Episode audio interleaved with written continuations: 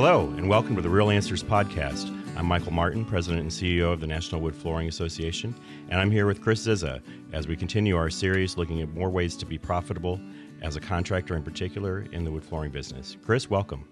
Thank you very much, Michael. Happy to be here. Thank you. Today we're going to talk about turning callbacks into opportunities.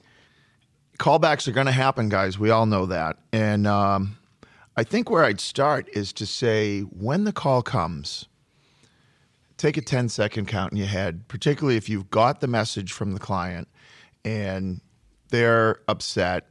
The clients will talk to you about uh, callbacks all the time, and they don't realize often, I hate to say it this way, but how rude they're being in your voicemail. And we all know we sit there and we, and we look at the phone going, really? And sometimes your wife or your kid is in, in the house or in the car with you and you're hearing these messages. I know one day I had a call. My, my daughter was uh, over the summer working our phones and she called me up in my truck. She goes, Daddy, you just had a call from a client and uh, boy, I don't think this person likes you very much. so you know, I've certainly been on the receiving end of these calls, and the first thing I've learned is to calm down before I call them back and not take what they're saying personal. The reality is, they're paying us to do a job. There's been a problem with the job, and guess what, guys? We got to fix it.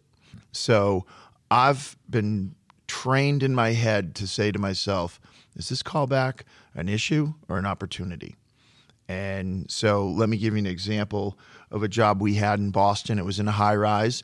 It was a Brazilian cherry floor that they wanted to get the red out. We've all been there.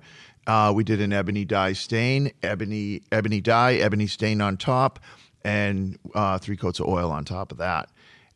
Client loved the floor. Everything came out fine. Life's good.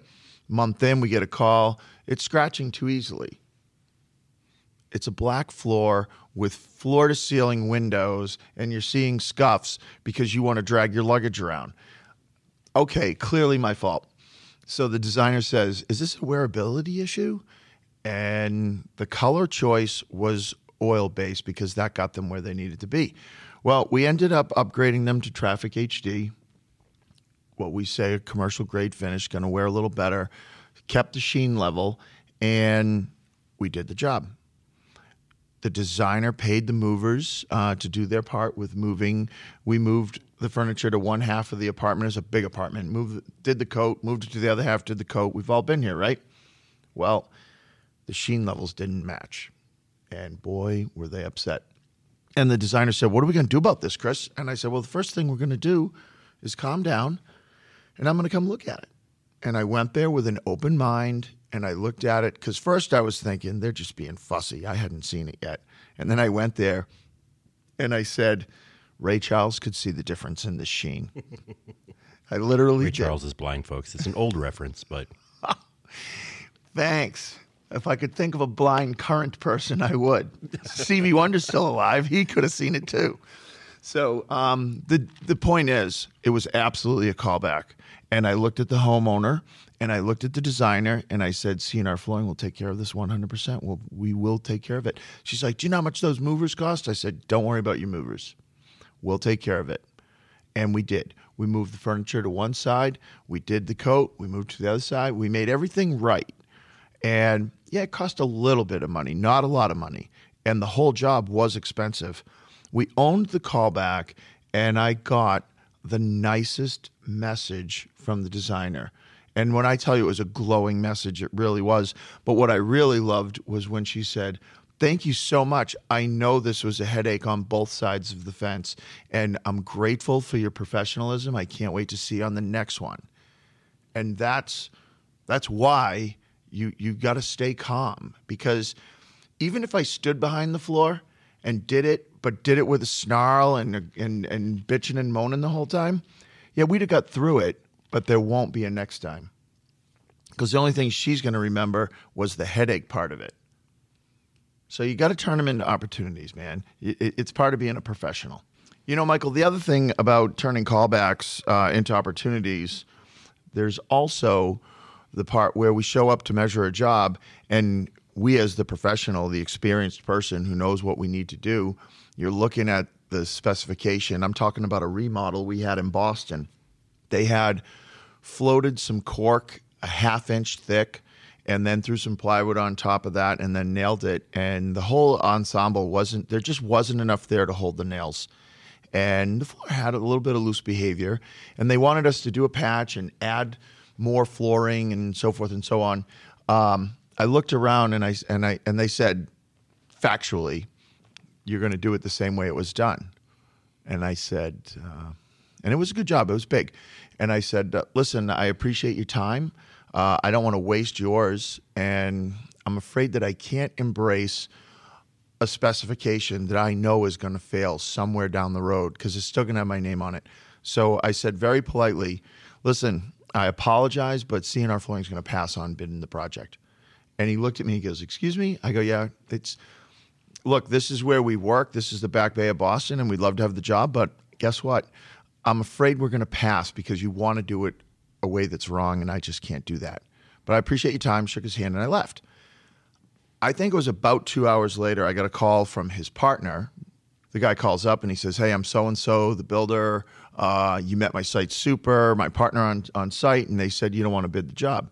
I said, I'd love to bid the job, but I can't bid it the way you're asking to do it. And he said, Well, that's why I'm calling you back. We'd love it if you would come back, look over the job, look at what we have to do, and then write the spec that you can stand behind because that's what we're looking for. We don't have we haven't had the best luck this year with hardwood guys, so I'm looking for somebody that wants to do it correctly. Would you mind coming back? I said, Yeah, no worries, man. I'll be there tomorrow. I went back. We're doing the job, 68,000. Not a monster big job, but a pretty good job. And we're doing it according to our specification, one that I can stand behind, one that I can warranty, and I don't anticipate having a callback. So did you end up tearing out the other floor? The other floor's staying. It's existing in six other rooms. We're just going to do a sand and finish. I've alerted them that they can expect the floor is going to get a little loose because of the spec they followed. But where we're going to do it, we, we brought the cork down to a quarter inch level and we put a thicker plywood on top. We still got the same heights when it was done and they're happy. They still got sound deadening. Uh, the person who went before us just overshot the sound deadening, but we're not going to have a callback. That's that's the point. Right.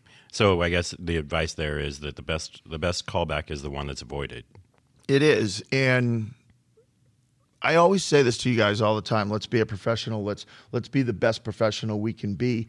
And sometimes that's talking to your client about what what should we do here. This isn't the best way to do it.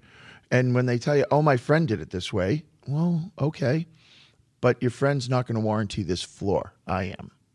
And you know, I have dialogue with other guys. Uh, we were just all out in Vegas not too long ago at Surfaces show, and I talked to some of the other guys about callbacks. We talked we talked about everything, quite frankly. You know, one of the things we talked about, other than callbacks, was pricing, um, because people would say, "Oh, I got my floors for this, and it's half of what you're charging, or it's less than what you're charging," and they had a callback, and now they want you to do it over because the person that isn't answering that callback because they you know, that's a rough and buff company. We all know there's people that draw the market down by charging too low, and then they don't stand behind their products. So now you're there trying to fix their mistakes.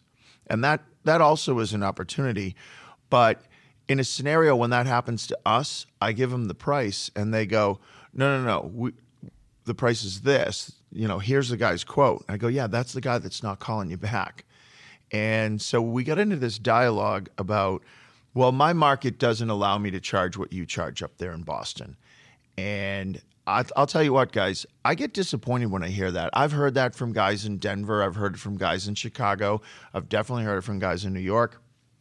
And the truth is, I don't think you're selling the product the right way. You know, when we're talking high end, first of all, market to the high end. Somebody who has a house that's worth you know, depending on what what what what the area, the, what the region draws for pricing. But let's say you have a house that's three quarters of a million dollars. You're obviously dealing with somebody who's fairly successful. If they can buy a house for 750 grand, and that person wants good things in their home. So they're to pay, if they could pay three quarters of a million dollars for a house, they can pay an extra dollar a square foot to you for a quality project. And that's, I guess that's the takeaway on that. You know, I hear over and over that I'm a dollar a foot more than somebody else. And I go, well, it's a 800 foot job we're talking about right now. So would you like to pay that guy or go to a hotel twice or just pay the extra dollar foot to me, the 800? It's eight, 800 bucks is what quality costs today, at least in this scenario, if you will. Does that make sense to you guys out there? Because I hope it does. I'm always about don't raise your price to be an insulting person. Raise your price to the right cost so that you make your margin, you stay in business, and you become, you know, a, a 30 year business. That's that's how you survive out here.